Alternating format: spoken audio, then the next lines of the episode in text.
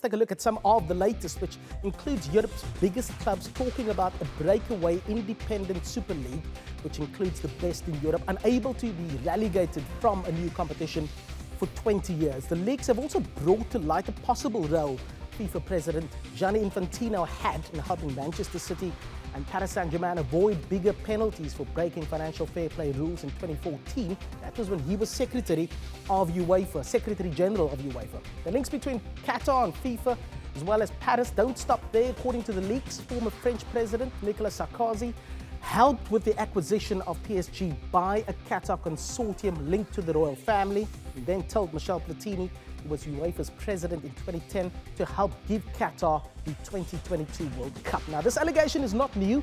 Earlier this year, former FIFA president Sepp Blatter told Beyond the Game in an exclusive interview that this is why Qatar is a World Cup host.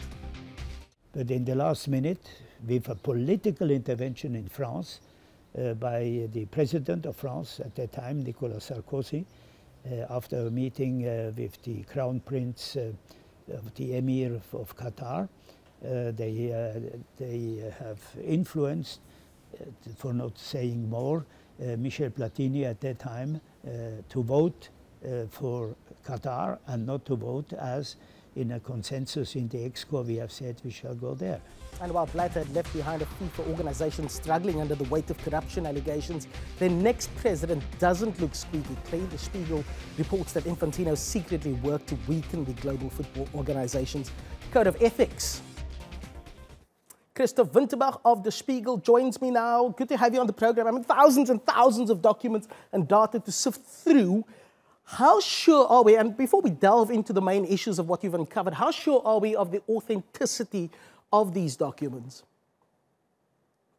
Well, first of all, thanks for having me. As you said, these are, well, not actually thousands, but millions of documents. And um, if you ask for authenticity, it's uh, probably implausible to say that anybody could have faked this amount of data. Uh, we're going through these documents for many months now. We're having a, a, collaboration with 15 media partners all from over Europe, and we're all professionals. That's what we do for a living. We work on investigative issues. That's uh, the joy and the strength of free press that we can uh, work on these kind of issues, and we can ask people about uh, uh, issues that uh, might be confronted to them, people of power and of money, and we can confront them with the documents. And so far in our uh, uh, revelations, nobody has questioned that any of the documents uh, are real. How deep are we getting here, Christoph? Because there's quite a lot of data that you guys haven't released yet. How is this all likely to rock the global game, do you think? Well, for example, if you take the uh, the story that we published about the potential super league uh, that could uh, come in the next years, that's something that would really fundamentally rock the football business, and it would uh, affect every single fan in Europe because uh, it would devalue uh, the national leagues and the the big, powerful, and most rich clubs will could break away for a private league and um, that could that could mean that there's a huge difference in uh, broadcasting rights and revenue, and it's a huge difference in how each football fan can enjoy the game. And I want to ask you about that. I mean, how developed was this plan, and is there any thought that these revelations could stop it? Well, what we extensively covered was uh, a span of a couple months in 2016 when the plans were, in fact, very precise and they worked on it in great detail. They even uh, uh went uh, towards uh, founding a company uh, that would be in charge of running the Super League. And they even thought about in which country should they base this company. They thought about who should be the manager of this company. And where where do they get employees from? How do they pay them? How much do they have to pay them? So this is not something that is like very concrete. This was very precise planning and it was uh, very uh, in, in, in, very serious uh, consideration.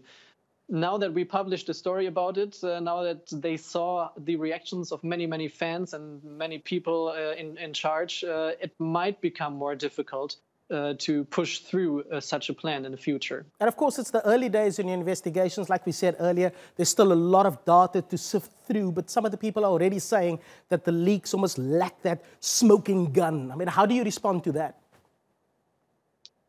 Well, I would disagree. Um, the past couple of days have been a media frenzy, at least in Germany. Uh, we've had uh, so many reactions, uh, so many people um, being outraged uh, about uh, what we what we discovered and what we wrote about. This is uh, these are stories about political influence. This is a story about state influence in football.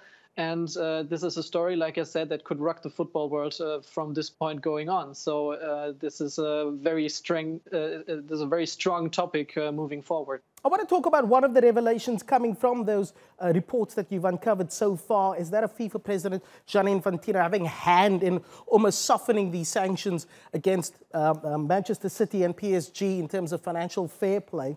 He hasn't had a good few weeks, has he, Infantino?